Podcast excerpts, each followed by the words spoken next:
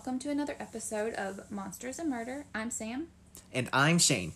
And tonight we are going to talk about some murder. And this week I have another unsolved case. Last time it was a disappearance. Well, it was a solved, unsolved when I did just the main episode. But this week this is an unsolved murder. Oh no. And so I'm going to tell you about the unsolved murder of Adrienne Salinas. Okay. So we're going to go back to the beginning, like Hillary Duff. So Adrienne Celeste Salinas was born in November of 1993, and she grew up in Tempe, Arizona with her younger brother. When Adrienne was younger, her parents were together for about the first 6 years of her life, but things were not working out between the two of them, so they split up. And usually, you know, children typically go with their mother. Yes. But in this case, Adrienne and her younger brother were raised by their father. His name is Rick. Their mom was still in the picture, and Adrienne and her brother would visit her, but they lived full-time with their father. Do you know, does it say, like, was that their choice, or was that just how it worked out between the parents? I think it was probably initially, because they were so young, it was probably a parental decision. But as they got older, it definitely became a, they wanted to live with their father. And there was no indication there was any animosity or bad feelings between their mother and them. It was just that they preferred to live at home with their father. Rick and Adrienne were extremely close throughout her childhood. I mean, like, the pictures that you see of them, he was always there. Adrienne and her brother were literally the lot of his life, and they spent all their time together. He took them to amusement parks and would take them to do things that he knew they enjoyed. He did everything that he could to make sure that they were happy and they were healthy. And as Adrienne grew up, Rick described her as intelligent, responsible, and motivated. Adrienne loved to read and watch movies. And from a very early age, Rick said that he knew that Adrienne was going to be an overachiever. Like, classic first child, perfectionist, you have to do everything right, be on time. Like us. Yeah, definitely. Like, when I see, you can tell who, if a person has more than one sibling, you can generally tell who is the oldest. Because they're the one that's always on time. They're the one that's put together. Yes. During elementary school, Adrienne met friends that she would have for the remainder of her life. Shaney, Jess, and Rebecca. What was the first name? Shaney. Oh, okay. Yes. Making sure I heard that right. Yes. And then I've seen conflicting reports. She either met Francisco, who goes by Fran, in either the 5th or the 8th grade. I saw it in multiple places, both 5th and 8th grade. Can only be one, but I'm not sure which one it was. And basically, from the moment that Adrienne and Fran met, they were inseparable. Like, they were together. They knew each other better than anybody else. It was always Adrienne and Fran. Fran was kind of goofy, but he was easygoing. And Adrienne's friend said it was kind of funny to see them together because Adrienne was so tall, like, very thin, very, like, model type. And Fran was just, like, the goofy kid. So it was a little kind of funny to see them together. He was goofy, and Adrienne was shy and reserved. Fran described Adrienne as his best friend and the only girl that he ever truly loved. She was kind and funny and sweet.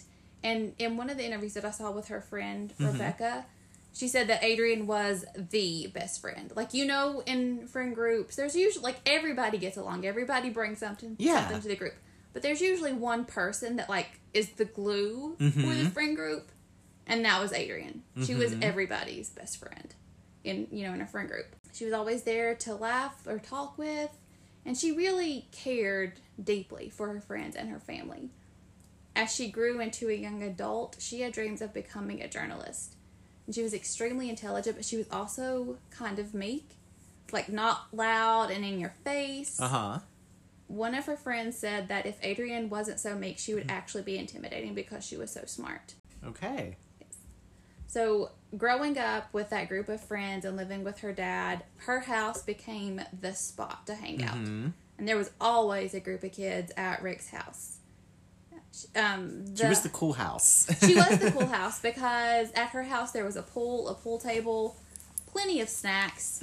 Rick was like the dad to everybody, and he made everybody welcome and feel at home. And he said that he wanted to create an environment where his kids wanted to be, because that's how he could keep them safe. Yeah. Because he knew where they were, and they wanted to be home because it was a fun place to be. Mm-hmm. After graduation, Adrienne enrolled at Gateway Community College in Maricopa County, Arizona, with plans to enroll at Arizona State University to pursue a degree in journalism. And then in 2012, Adrienne and two of her friends, Shaney and Rebecca, decided to move out into an apartment together.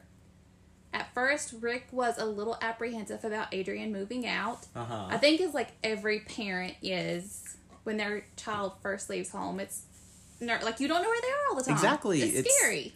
It's hard because they're no longer like the parents. Not that they're not needed, but they're not needed for like everyday life type of stuff. Well, hopefully at 18, you don't need your parents for everyday life stuff either. So he saw how excited she was. She was showing him pictures on her phone, like, this is the place we're going to get. She was 19. She was working. She was attending college. She was ready to have her own place. So Adrienne, Rebecca, and Shaney looked around. They looked at, like, how much money they were making. What can we afford? Where's a good neighborhood to move into? And they found a 2-bedroom, 2-story townhouse.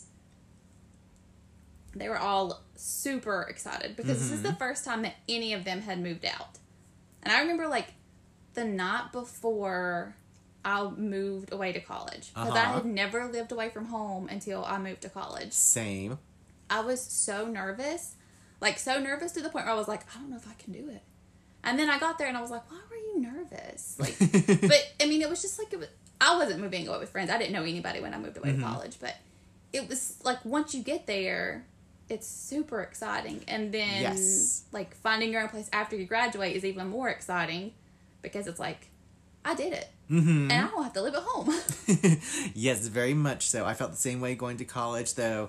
The night before, I was that nervous, excited that I didn't know if I was going to be able to sleep until the morning, but I was able to lull myself into sleep so I could get up and be refreshed for my big moving day. Oh, God, yeah. We had a long drive and like packing up the car. It was...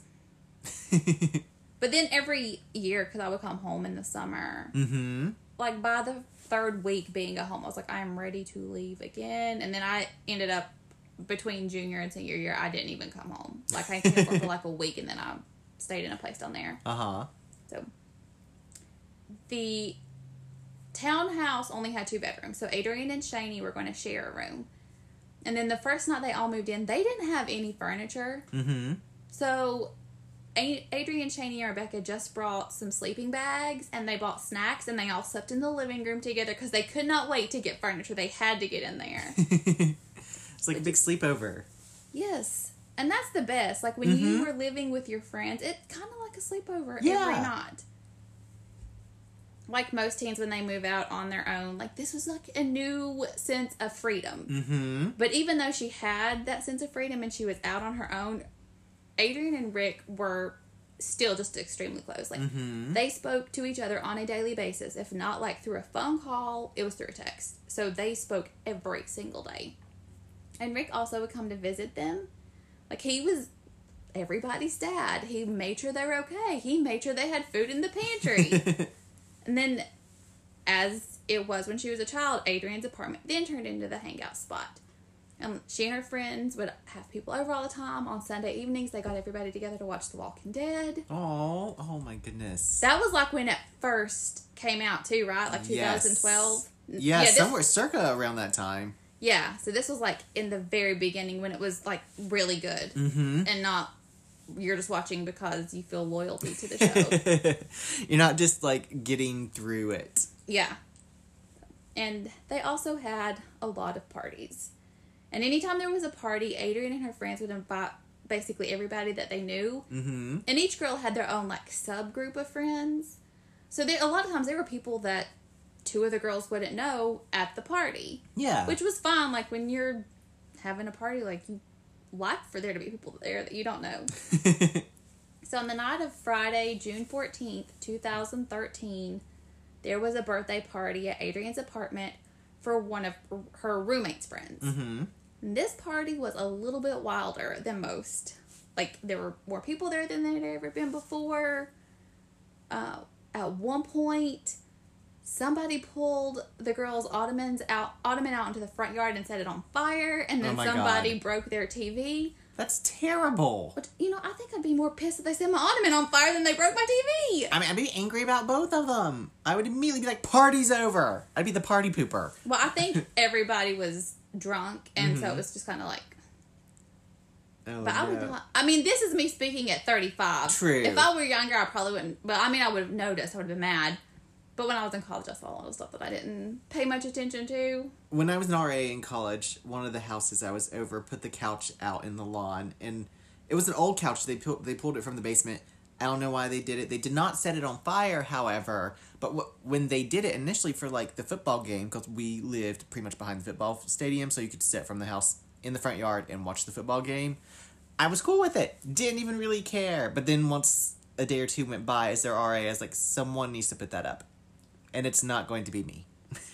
No, I think the most things I remember, because I was usually very inebriated at those parties, was one of the fraternities always had black lights. Mm-hmm. So you would always wear clothes that would, like, reflect. Yes. There were so many nights where it just hurt to open your eyes because everything was, like, neon and fluorescent. So going back to this party... That evening, when Shaney got home from work, she went to her room and she found Adrienne sitting on Adrienne's bed. Adrienne was dressed for the party, but she wasn't, like, her bubbly self. She seemed a little bit down. And so Shaney found out that Adrienne and Fran had gotten into an argument because Adrienne felt that Fran had been showing some other girls attention. Oh, no. Yeah. Well, now, at this time, Fran and Adrienne weren't actually in a relationship with titles.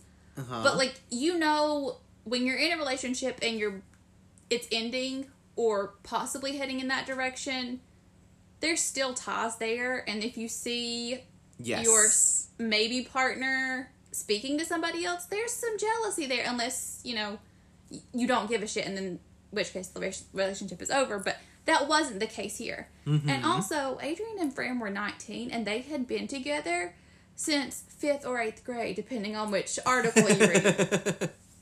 Which, by the way, while I'm thinking about it, I got most of my information from a documentary put together by Arizona Family and CBS. Mm-hmm. They did a 5-part series. Oh, wow.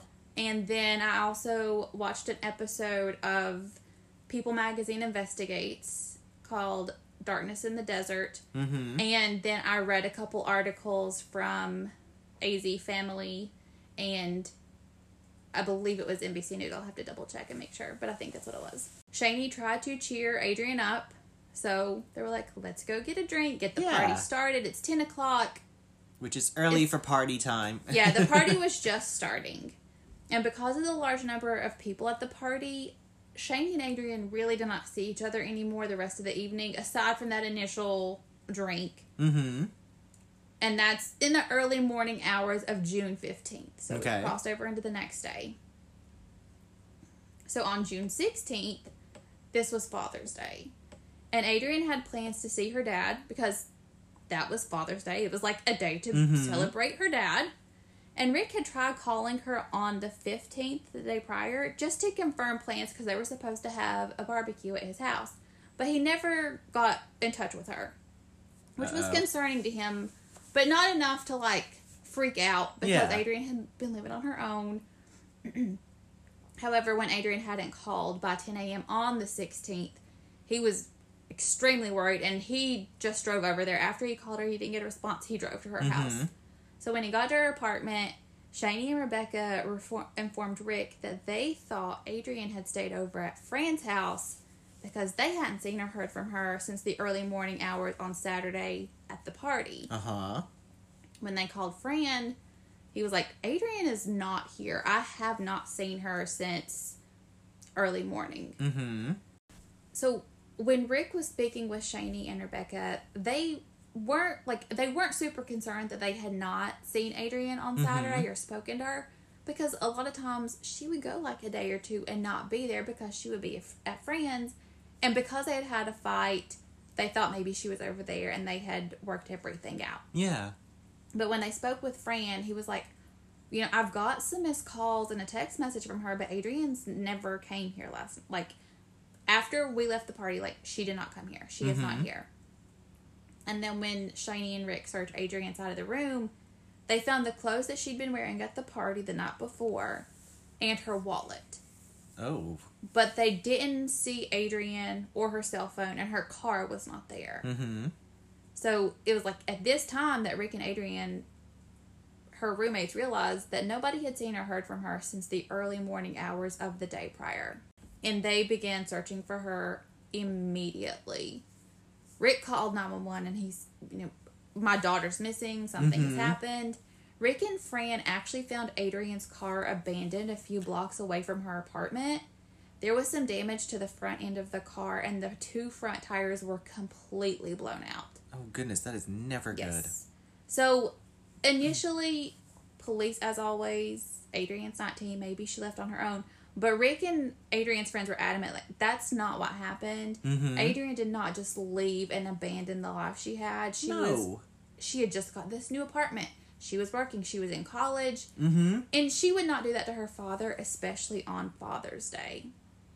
The detective assigned to her case was Alan Aki. And after speaking with Rick and Adrienne's friends, he no longer believed that Adrienne had just left, that something had happened to her. So the police immediately began their investigation by pulling phone records, following up with interviews for people at the party and those closest to Adrienne. So when they pulled the phone records, they found a few things. The first thing they found was several calls that Adrienne had made to Fran between 3 a.m. and 4:45 a.m. Okay. I'm not sure of the exact time frame, but I did watch an interview with Detective Aki, and he said somewhere in that time frame, 3 and 4:45, Adrienne had called Fran somewhere around 40 times. 40? Yes. Wow. Police also discovered a 911 call, but it wasn't from Adrienne's phone. Around 3:45 a.m., Tempe police received a call stating that someone driving a 2002 white Mercury Sable, which was Adrienne's car, had hit a curb and was attempting to flee the scene with two busted tires. The caller said the car was speeding and driving erratically, and then they hit the curb. I'm not sure if police dispatched anybody that night to attempt to search for the car. Mm-hmm. But from what I've read and watched, it did not appear that they did. No, because then they probably would have had it impounded if they had found it. So, it doesn't sound like that happened. Mm-hmm. Because Rick and Fran found her car the next day. Yeah. He also discovered a call to a local cab company at 4:53 a.m. on the morning of the 15th. This was around the same time that Fran had received a text message from Adrienne saying she was coming over. Mm-hmm. While interviewing party guests, Detective Aki learned that sometime between 3:30 a.m. and 3:45 a.m., some of the partygoers saw Adrienne get into her car and leave, presumably to go back to Fran's place. And based on that bit of information, investigators discovered that it was Adrienne that had been driving her car when it collided with the curb.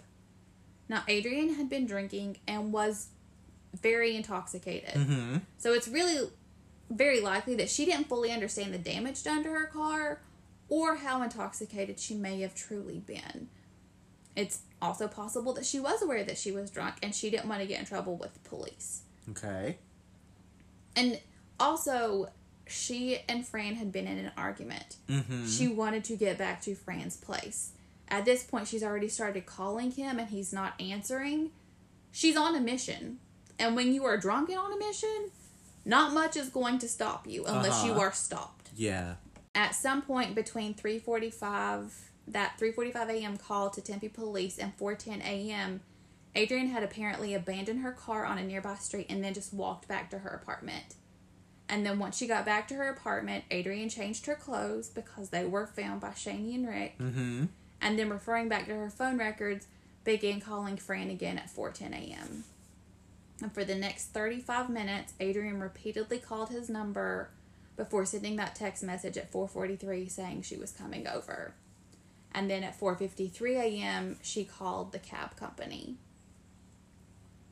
When investigators went to interview Fran, they found him at a local park hanging up missing flyers of Adrienne. and he was more than willing to speak to investigators and answer questions. Mm-hmm. Fran told them that on the morning of the 15th, that he and Adrienne had been arguing about him speaking to somebody else or her thinking he was interested in somebody else. So at about 2:30 that morning, they decided to go back to his apartment so they could talk because they didn't want to fight at the party. Which, when I was watching this, I was like, that's very grown up. It is, that yes. They wanted to leave and not fight in front of everybody else. So when they get back to Fran's house, Fran said they talked. And at one point, he stepped out on the patio to cool off. And when he went back inside, Adrienne was gone. So he got in his car to look for her, and he found her walking down the street back to her apartment. So he picked her up. Mm-hmm. They're in the car. They're continuing to talk. And when they stopped again at a light, Adrienne got back out and started walking again. So at this point, I'm assuming he was probably irritated. She was irritated. They did not want to be in the same space together. So he called her roommates because they didn't live very far apart. They were a few blocks. I was going to ask if you knew how far apart they lived. I don't think it was super far apart. Mm-hmm. So he called her roommates and said, Adrienne got out of my car. She doesn't want to ride with me. She's on her way back to your apartment. And this was around 3 a.m. Mm-hmm. Party attendees and her roommates confirmed that Adrienne did get back home after she left Fran's car. And Fran openly admitted that he and Adrienne had gotten in a fight. He told police that he'd only seen the missed calls and the text messages from Adrienne when he woke up on the morning of the 15th because he'd been asleep and his phone was on silent. Mm-hmm. And he was adamant. He told police, he's like, Adrienne had to know that I was asleep. Yeah. I mean, she was calling me over and over. He's like, after we got in that fight and I went back home, I went to bed. Mm-hmm. And his roommates corroborated that he was home between 3 and 5 a.m. and that he was there when they woke back up. Yes. And honestly, like, when you're fighting with someone, because I feel like I've been in this boat with friends, at least, you don't, like, you get to the point where you don't want to hear from them even if they do message or call you. Like, I've silenced my phone before in order to not receive something.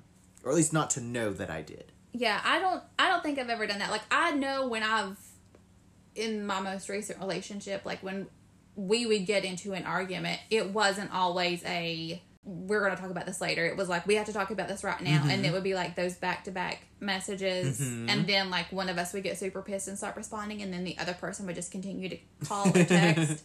So I get that. Yeah. And especially when it's late at night and you've been drinking. Alcohol and emotions generally do not mix. No. You just need pizza and you need to go to bed. Yes. Yes. So Fran also agreed to take a polygraph test. When police got his results back, Fran failed the polygraph. However, police interviewed, during this investigation, multiple people and not one single person passed their polygraph test. Everybody showed signs of deception when they were talking about Adrienne's disappearance. Yes. I mean, honestly, and polygraph tests aren't the most reliable. They're not admissible in court. No. They're not accurate. It's... Mm-hmm. If I was asked to take a polygraph test, even if I was innocent, I would say no. Mm-hmm. Because I'm an anxious person. Like, they could ask me if I murdered somebody, and I would say no, but the polygraph would show that I was showing signs of deception. Yeah. Probably just because you'd be nervous, anxious, and, I mean, with my body, heck, one wrong twitch would show a lot of deception. Yeah, and also, when it... There's a likelihood, because they had been drinking, if you don't remember everything, mm-hmm. you're struggling to remember exactly what happened, what was said. And that can, you know, have an effect on how that plays out. Rick and Adrienne's friends said that they had never, not once, suspected Fran of having anything to do with Adrienne's disappearance. Like, mm-hmm. that was never a thought that entered their mind. And Fran was really upset when he was being questioned, like, when he thought police were suspecting him, because he didn't have anything to do with it. Mm-hmm. He was never wavering in his denial of not hurting Adrienne and was more than willing anytime they wanted to ask him a question to speak with them. Yeah. Because he didn't have anything to do with it. Mm-hmm. He didn't have anything to hide. No. And then police, when they were questioning people at the party, they realized that there had been a lot of people at that party that night. A lot of people were drunk, you know, lighting fires, breaking stuff. It was a little bit crazy. And mm-hmm. they were like, you know, there could have been somebody here that saw her in a vulnerable position and took advantage of that.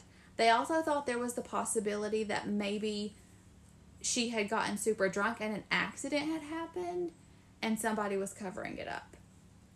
However, they didn't find anything like that. There was one guy that had attended the party that had been charged with stalking an ex-girlfriend. And when police looked into him, they couldn't find any ties between him and Adrienne. So he was ruled out. Uh-huh. There was no links between anybody at the party that could explicitly tie them to Adrienne's disappearance. So then they were like, let's question the cab driver. The cab driver's name was Tom Simon Jr. He drove a cab for the cab company that was owned by his father. Mm-hmm. So when police questioned him, he admitted that he had spoken with Adrienne the night she disappeared. He said that initially when he got Adrienne's call, he told her, you know, I'm like a half hour away. It's going to be a while before I'll get there, but I'll still pick you up. Uh-huh. Because she wanted him to pick her up at an AM, PM convenience store. And that was on his way to where he'd have to drop off the money from the evening. Mm-hmm. So he told her, like, yeah, I literally passed by it anyway. I'll pick you up.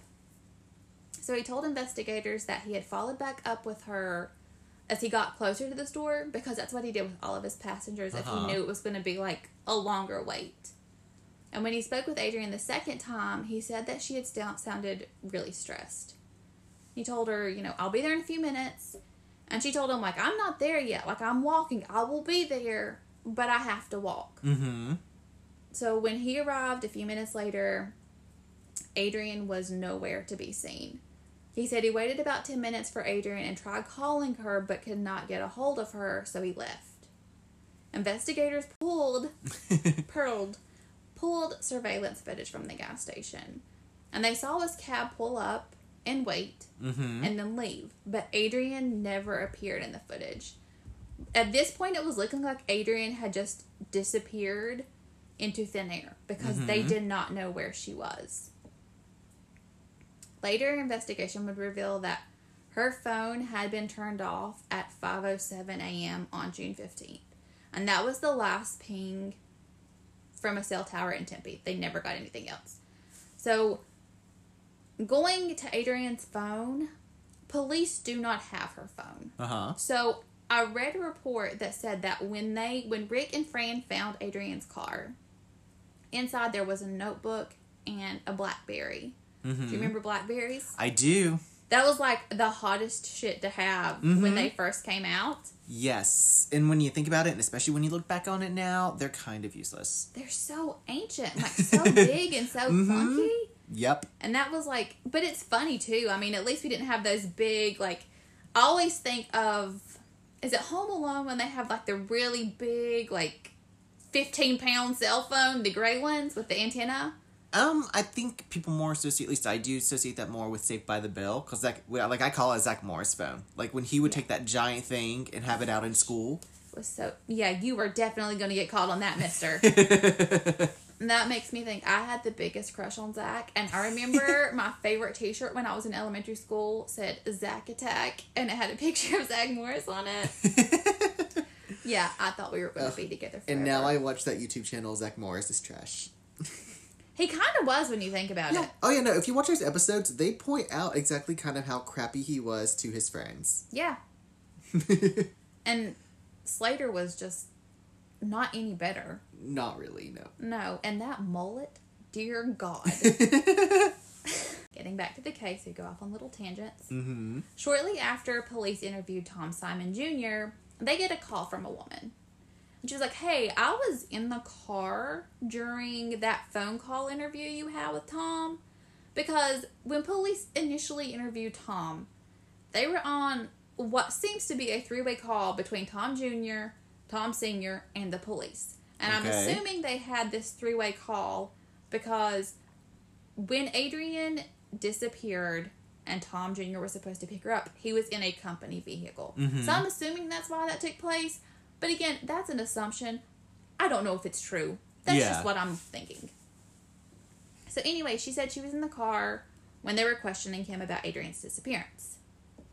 And she kind of became scared because she realized they are questioning this man that is driving me to the Grand Canyon about a woman that disappeared when he was supposed to have picked her up. Mm-hmm. And she told investigators that Tom appeared to be really uneasy when he was answering questions. And she said that after the call ended with investigators, Tom pulled over and disposed of a hacksaw that he had in his trunk. A hacksaw? Uh-huh. He's just like, excuse me while I get rid of this. Yeah. Don't look back here. I'm not doing anything. Look straight ahead. Oh, my God. Yes. And then they received another call from the cousin of one of Tom's neighbors. This is like a heard it through the grapevine kind of thing. Uh-huh. But the caller told police that she had spoken to her cousin, and he told her that on the night of Adrienne's disappearance, he heard a woman screaming desperately in Tom's house.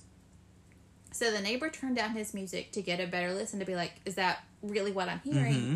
And when he turned his music down, music from Tom's home was cranked full blast. And when police pulled Tom Jr.'s cell records, they found that his phone had been turned off for 12 hours following Adrienne's disappearance. And so Detective Aki was like, I need to speak with Tom again. Yeah. So they got court orders to search his home and get his DNA. And initially, like in that first interview, Tom was willing to speak with them. Yeah. But after this, he was like, no. He was not having it. He was, like, actually pretty pissed. So they searched his home and hit the cab, and they didn't find anything tying him to Adrienne. They didn't have anything of Adrienne's there. So when he came in to be questioned again at the police department and have his DNA taken, the interview footage from that, at one point he's walking around shirtless, and I don't know why. And then when they go to take his DNA, he's gagging and he's yelling at them. He told them, you're animals. Why are you taking something that's mine? And they're like, what are we taking that's yours? And he's like, my DNA! I'm like, to test it. He was so... to store, baby. He was belligerently angry, like yelling, cursing at the police. When he was in the room by himself, he was talking to himself. And like at one point, he yelled, I don't speak pig Latin. Like, it was... crazy. He was so mad at them. He is doing himself no favors. No, and in one of the interviews with Detective Aki, the interviewer was like, have you ever seen anybody act like that who is innocent? And Detective Aki was like, no. No! Innocent people don't act like that. Innocent person would be like, I want to do everything I can to help. But, yeah. You know, I mean, I can only do so much because I was supposed to be the cab driver or something like that. Yeah, so... they took his DNA and they wanted to search his person. Oh, I didn't even think this. He was probably shirtless because when they were searching his person, they were looking for, like, scratches or bite marks or bruises, like signs that someone had fought back against him. So that's probably why he was shirtless. Oh, okay. I can't imagine he was just taking his shirt off. I don't know. Honestly, like, when he first told me, I was like, is he just, like, one of those people? Because, like, I watch a lot of cheesy TV shows. And sometimes, like, when people get nervous or just... I don't know. They always find, like, some reason or no reason at all to be like, I just can't. Flop. And there goes the shirt. Well, I always think of, like, and I know this is not an accurate portrayal, but, like, I'm going to say rednecks. But, like, you know, those hot-headed guys that, like, anytime they want to fight somebody, they immediately take their shirt off? Yes! And I don't know why. Me either. You aren't a wrestler. And I don't even know why wrestlers wrestle in their underwear. It makes no sense. Well, I mean, you have more movement. It's like when you wear leggings, like you can get so much more like square footage when you're walking. There's nothing to constrict you. I can kick really high in a pair of leggings. True, but I have the same range of motion in a t-shirt as I do without one. Well, that is true. So it's probably because they were searching him and not because he was ready to fight somebody. Although his words were very indicative that he was pissed. He told the police that they were animals. Like, he said, you've got the wrong person and you're just harassing me. And even though his behavior was extremely aggressive towards police, they didn't have any evidence after searching the cab and his home that he had ever had any interaction with Adrienne. Did they find the hacksaw? There was no other mention of the hacksaw, actually, after he removed it from his trunk. So, I don't... Wow. Yeah. And then as he was leaving, he was telling them, like, you're just wasting time speaking to the wrong person. And the officer was like, well, did you see Adrienne? And he was like, no, but I wish I would have, because then she would be safe and you would be leaving me alone. You should have led with, like, I wish I had seen her, because then she would be safe. And maybe not, like, cursing at the police. Yeah. And after they searched you, put your damn shirt back on. So about 2 months later, in early August of 2013... Apache Junction police get a call from a man stating that he was searching the surrounding property of his and he'd found human remains. Oh, no. The remains were mummified and partially skeletonized, and the cause of death cannot be determined. However, the medical examiner did list the cause as the death as a suspicious death. Mm-hmm. In the days prior to the discovery of the remains, that area of Arizona had been experiencing torrential rainfall, like feet of water coming out of the sky. I feel like that always happens before a body is discovered. It was pouring, flooding the entire area, and there were like washes coming through some of the, I guess, lower parts below the mountains that was like 6 feet tall water rushing down from the mountain. And that's kind of what happened here. The man's property was at the bottom of Superstition Mountain, and it appeared that the remains had been dropped at a site higher upstream, but then when the flood came through, it kind of washed the body down. Okay. So investigators wondered if this could be Adrienne, because the body was mummified and partially skeletonized. So I was reading, and I'm going to get a little bit graphic with autopsy findings. So if you don't like that, skip ahead like 30 seconds. So in the autopsy, it like when they found the remains, one half of the remains was more skeletonized and the other was more like mummified. Okay. And so I don't know if that's indicative of like maybe like one part of the body had been more exposed to the elements and the other had not. And there was also no indication on the autopsy that mentioned the head or her hands. But because the body was so in that state of decomposition, they didn't know what had happened, if they had been removed purposely or it was something with the elements and that's just what had happened. Yeah, especially since it washed up somewhere else. And unfortunately, because the body had, or the remains had been washed, like any evidence that would have been found was most likely lost. And police didn't actually have a true crime scene. They had the place where Adrienne was found, but they don't know what happened before, and they don't know where whatever it was actually happened. So there wasn't actually any crime scene for them to process. There was the area where the remains were found. But they do confirm that this is Adrienne? DNA did confirm that it was Adrienne. Oh, her poor friends and family. I know. When investigators informed her friends and family that her body had been found, it was completely devastating. I bet. Yeah. And Rick had to tell her younger brother, which was... Adrienne and her brother were so close. Like, it was difficult enough for Rick to process that Adrienne wasn't coming home, but then to tell her brother, he was dealing with the loss of losing his daughter, and then he had to see the pain and hurt in his son's eyes knowing that his sister was never coming back. Shaney said that finding out where Adrienne's body had been found was another blow, because she realized that Adrienne, like, for her to get that far from Tempe in the state that she was in without a car, that meant that somebody had to have taken her there. Apache Junction is about 30 miles away from Tempe. Her friend Jess told investigators that Adrienne would never get into a car with somebody she didn't know willingly. Something had to happen. So investigators expanded their search of the area in Apache Junction, hoping to find some evidence that could provide clues as to what happened to Adrienne, or to point to her killer. Because although they had questioned several people at the party, and Tom Simon Jr.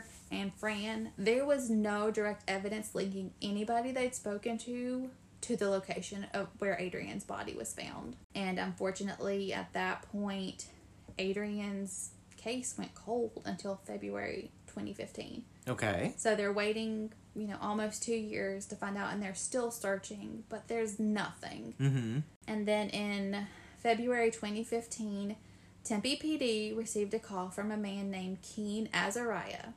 And Keen was calling to tell investigators that they may want to look into his friend, Brian Patrick Miller, as a suspect in Adrienne's disappearance. And he was calling to tell them to look into Brian Patrick Miller because Brian Patrick Miller had just been arrested in January of 2015 after DNA evidence had linked him to two unsolved murders from the early 90s in the Phoenix area. Good grief. Yes. He was found, like, the DNA that found him, the pathologist had used genetic genealogy, and that is how they got the link to Brian Patrick Miller. At that time, the murders were unsolved. 22 years later, the murders have become known as the Canal Killings.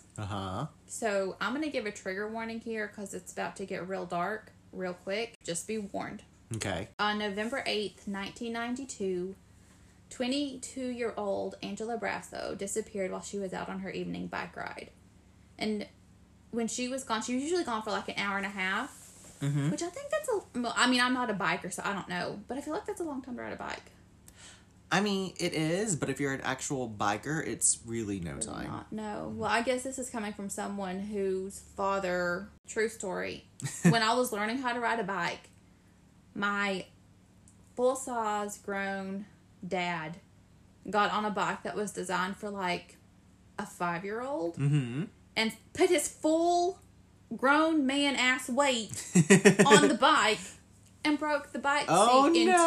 Oh. Yeah, he was afraid he had damaged himself. I am sure he was. So, I did not learn how to ride a bike until much later. And even now, I'm wobbly at best. I can ride a bike, and if I had a bike that I could transport, I would, you know, use my park time, which oftentimes I'm gone for like a couple hours, and I would use that time and I would ride my bike, you know, either around the park or like we have a certain park in town that goes to other parts of the town that I would totally do. You know that saying when people are like, oh, it's like riding a bike, like once you learn you'll never forget. And I'm like, I barely remember. I am struggling. This is not as easy as riding a bike. No. That's it. We need to retire that saying, because riding a bike is not easy if you don't know how. No, I'm 35 and I still need training wheels on my bicycle. Like Peggy Hill on King of the Hill. Exactly, like Peggy. The more I age, the more I turn into Peggy Hill. Pretty soon I'm going to be wearing those, like, knee-length denim shorts. Angela was going out in the evenings riding her bike around the Phoenix area. Angela had just recently graduated with honors from a college in Los Angeles, and she had relocated to the Phoenix area after accepting a job at an electronics company. Angela was described as an adventurer and an animal lover. I'm like, okay, you love animals, I love you. Yes. Angela's mother said that she was a force, and her father said that she changed the entire nature of her room when she entered it. The following day, the decapitated body of a nude woman was found near 25th Avenue and Cactus Road in Phoenix. The body was determined to be that of Angela Brasso. Angela had been brutally attacked and stabbed, suffering extreme mutilation to her chest. Ooh. The attack had been quick and deliberate with an extremely sharp blade. Angela's purple 21-speed Diamondback bike has never been found. 11 days later, a man was walking by the Phoenix Canal and noticed what he thought to be a mannequin head stuck in a storm grate. But it was not a mannequin. Angela's head was found on that storm grate, and it was in exceptional condition, and that's why he thought it was a mannequin, because it was in such good condition. And police just got, like, theorized that because it was in such good condition, it was suspected to have been frozen and then placed in the canal. My God. Yes. Initial investigators on the scene suspected that whoever had committed the murder would definitely kill again. Because this was a brutal attack, and based on that kind of nature, it was highly unlikely that Angela was the first or the only victim of the perpetrator. In September of 1993, so about 10 months later, 17-year-old Melanie Bernas went out for an evening bike ride. And she also rode around the Phoenix area.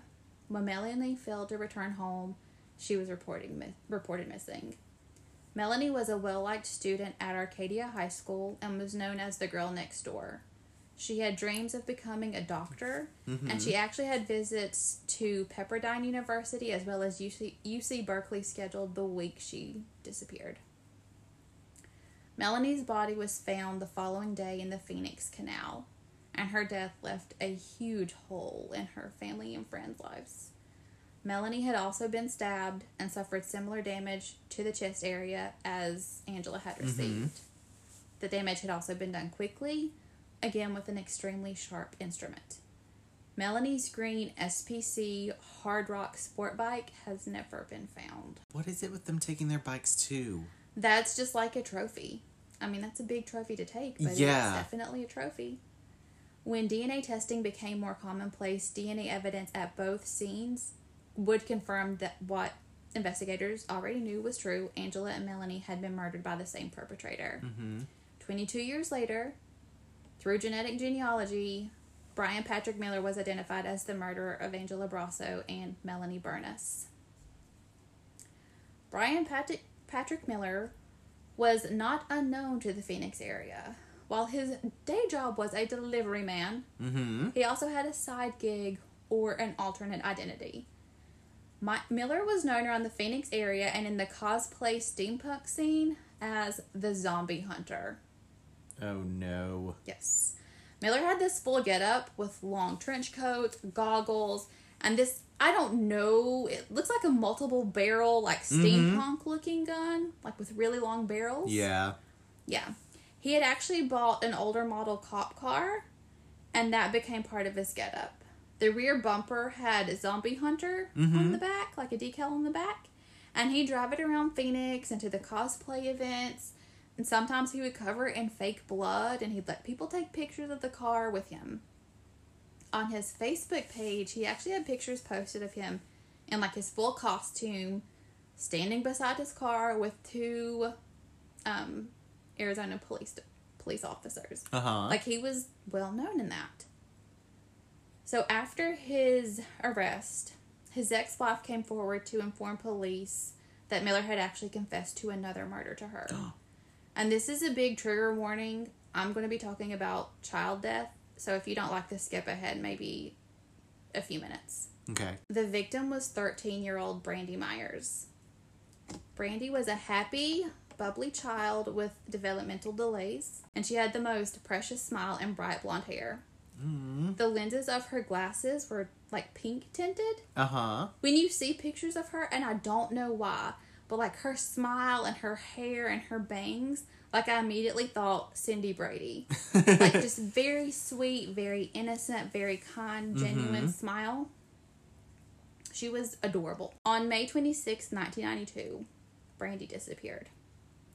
And this is what Miller told his ex-wife had happened. Brandi had left her apartment on foot to collect money for a school project she completed. So it was one of those school drives where she would read so many books and people would pledge to give money based on the number of books she read. And so she had gone around to people in her neighborhood. And she was only allowed to walk in a small radius in the blocks around her apartment complex. So when she left that afternoon, her younger sister actually watched her walk around the corner and never saw her again. Yes. In an interview with her sister, she said that, like, you know when you get those feelings like something bad is about to happen or just like things are about to change? When Brandi walked around that corner, she said she like wanted to call out for her, but she didn't. Oh, man. Yeah. So Miller's ex-wife stated that he told her that he was responsible for the death of a developmentally delayed teenager wearing glasses in the early 90s. He said the girl had accidentally knocked on his door thinking he'd pledged to donate money for the school project. And this is really graphic. When Brandi knocked on his door, Miller grabbed her, pulled her inside, and began stabbing her. Why? Because he's a monster. Wow. He's a monster. Yeah. Brandi did not die immediately, so Miller then cut her throat. Miller told his ex-wife that he had plans on keeping her body, so he placed her in the bathtub. However, when neighbors began to complain of a smell, he got scared. So he dismembered Brandi's body, put the pieces in trash bags, and then set them out in his trash can, where Brandi's body was then sent to the landfill. Landfill. Sorry. I was like, oh, they had a mill in Arizona? Okay. No, the landfill. Sorry, that is really disturbing. Yeah. Brandi's remains have never been found. Oh. Yeah. And during their investigation, it was discovered that the last known sighting of Brandi was by a neighbor living 2 doors down from Miller's residence, and Brandi was walking in the direction of his house when they last saw her. When asked why she didn't come forward, Miller's ex stated that she had been afraid of him. Mm-hmm. Which, yeah. I would be too. Be terrified. Miller has denied being responsible for the death of Angela, Melanie, and Brandi. So, investigators looking into the murder of Adrienne. It was initially Detective Aki, but Detective Duarte had joined later on. Mm-hmm. So based on the information they had about Miller, they were like, it's probably a good idea to look into him and see if he is a viable suspect. So they start looking into him. And what they found was a long history of violence against women. Starting in 1989, when Miller was 17, he attacked and stabbed a teen girl in a mall parking lot. He pleaded guilty to attempted murder, but are you ready? Mm-hmm. He was only sentenced to 1 year in a juvenile facility. For attempted murder? For pleading guilty to attempted murder, yes. I mean, they don't know what he would do in the future. However, lock him up and throw away the key. So, that was in 1989, and then Brandi disappeared in May of 1992. Angela was murdered in November of 1992, and then Melanie was murdered in September of 1993. That's back to back to back. Mm-hmm, pretty much. In 1994, Miller and his wife relocated to Everett, Washington. In 2000, a 14-year-old girl, Victoria Michelson, was walking alone on a trail when she was attacked by a man. The man came up behind her and sliced her throat. He then began to choke her. Michelson fought back as best she could. She actually turned and kicked the knife out of his hands. Mm-hmm. And she saw that it was on... They both saw that it was on the ground at the same time, and they both went for it. Mm-hmm. Victoria was able to grab the knife, and she was, laying on the ground, holding it to her chest, so he couldn't grab it. Uh-huh. But her throat had been sliced. Yeah. She had been choked. Mm-hmm. She was not in good shape. No. So her attacker told her that if she gave him the knife back, then he would leave. She was alone, and she was scared, and she just wanted it to be over. Yeah. So she gave him the knife back. And I don't think he leaves, does he? No. He then began choking her again until he thought she'd passed out. Mm-hmm. And Victoria was unaware at this time that he'd also stabbed her. She remembers the attacker holding her head up to place her backpack underneath her head like he was posing her body. Mm-hmm. And then he fled the scene. What a sick creep. Yes. So years later, when Detectives Aki and Duarte are looking into Adrienne's murder, they reach out to Victoria because they were looking to see other cases. She did survive. Good. Yes, she survived. She had a long recovery, but she survived. Mm-hmm. When they reached out to her looking into the unsolved murders and attacks that Miller may be responsible for in the area, when she saw his picture, she was like, that's him. That is the person that attacked me. Mm-hmm. But because the statute of limitations had expired, Miller could not be charged with this. I already said it doesn't expire on murder, but this is not murder. Yes, she survived.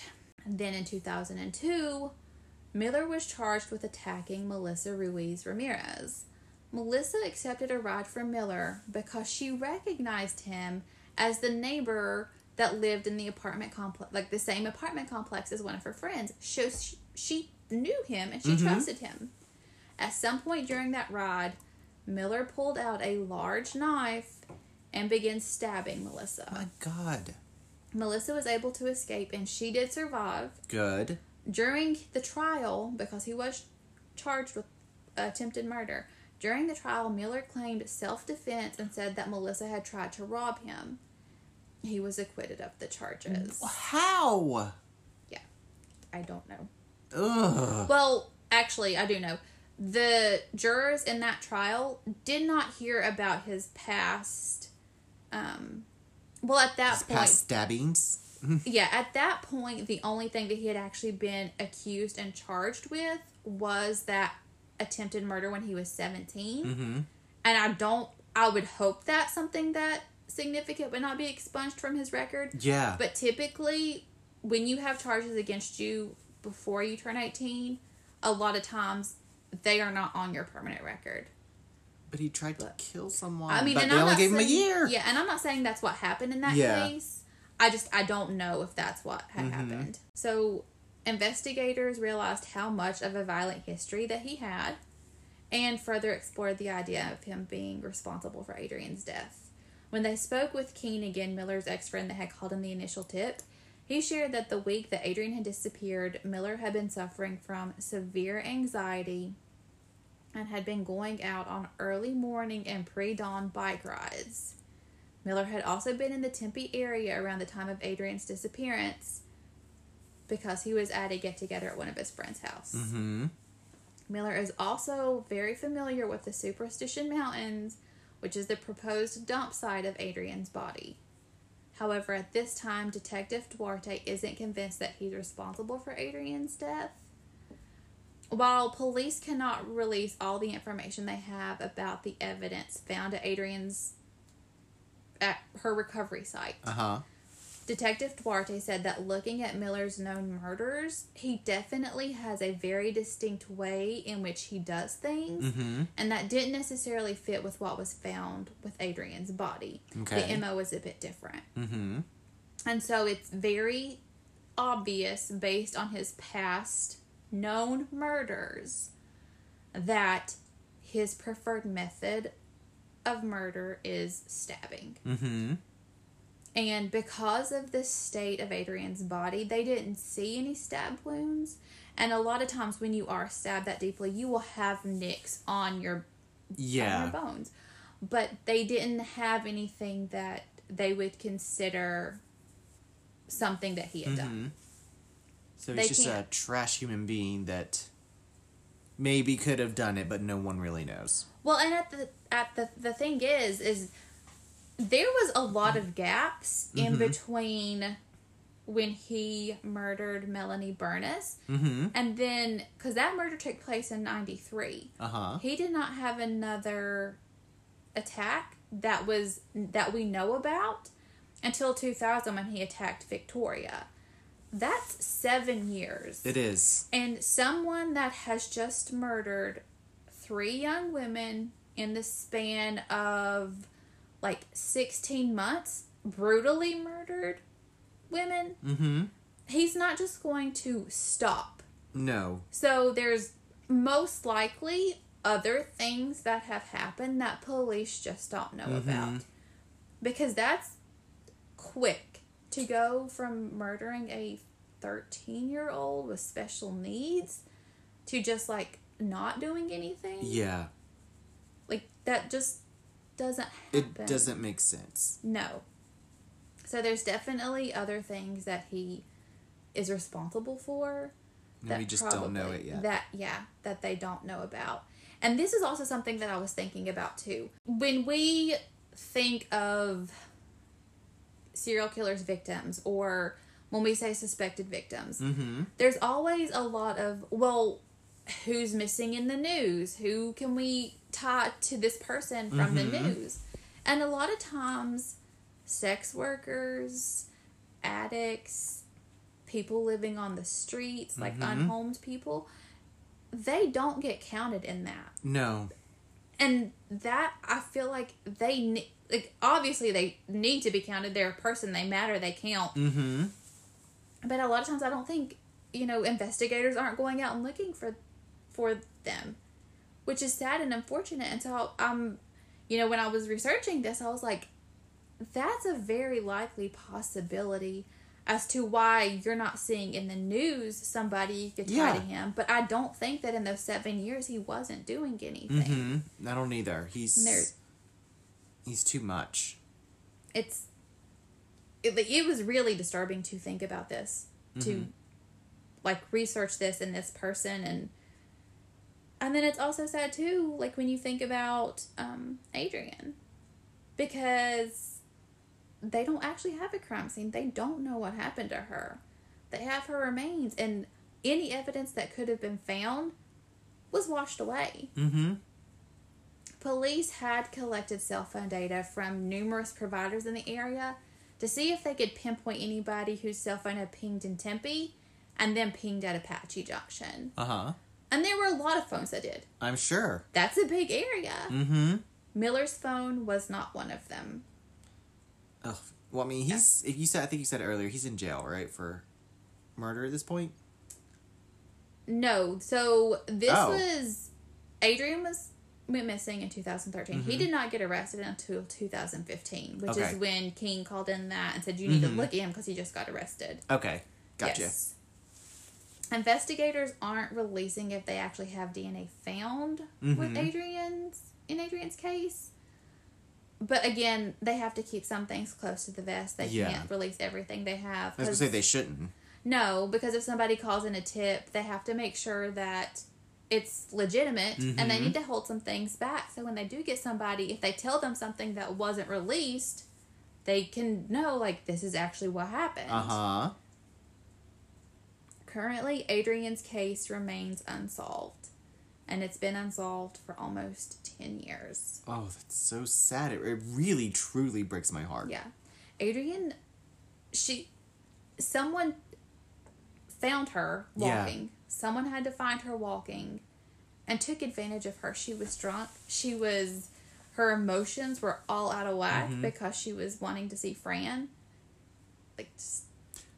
And, like, I feel bad for all of her friends. I feel bad for her family. Yeah. And I feel especially bad for him because they probably weren't on the best terms before she went missing. Yeah. And it was really upsetting for him to be seen as a suspect. Mm-hmm. Because that was, like, his best friend. Yeah. That's the person that that knew him best since he was, like, 12 years old. Mm-hmm. And she's not there, and then police are looking at you like you're a suspect. Which he never actually became a suspect. That was just in the initial investigation. Fran has never been a suspect. Adrienne's friends and family never considered him a suspect. He was always cooperative. Fran did not do anything to Adrienne. Yeah, no. The police just had to look into everyone that knew her, and it was unfortunate. Yeah. They were not on, I don't want to say not on the best of terms, but they were not agreeing on lots of things before she disappeared. Yes. And Tom Simon Jr. has actually called the police department several times and left messages, because since it came out that he was interviewed about Adrienne's disappearance, and, you know, obviously now that interrogation video is on the internet and everybody can watch it, he's struggling to actually get work.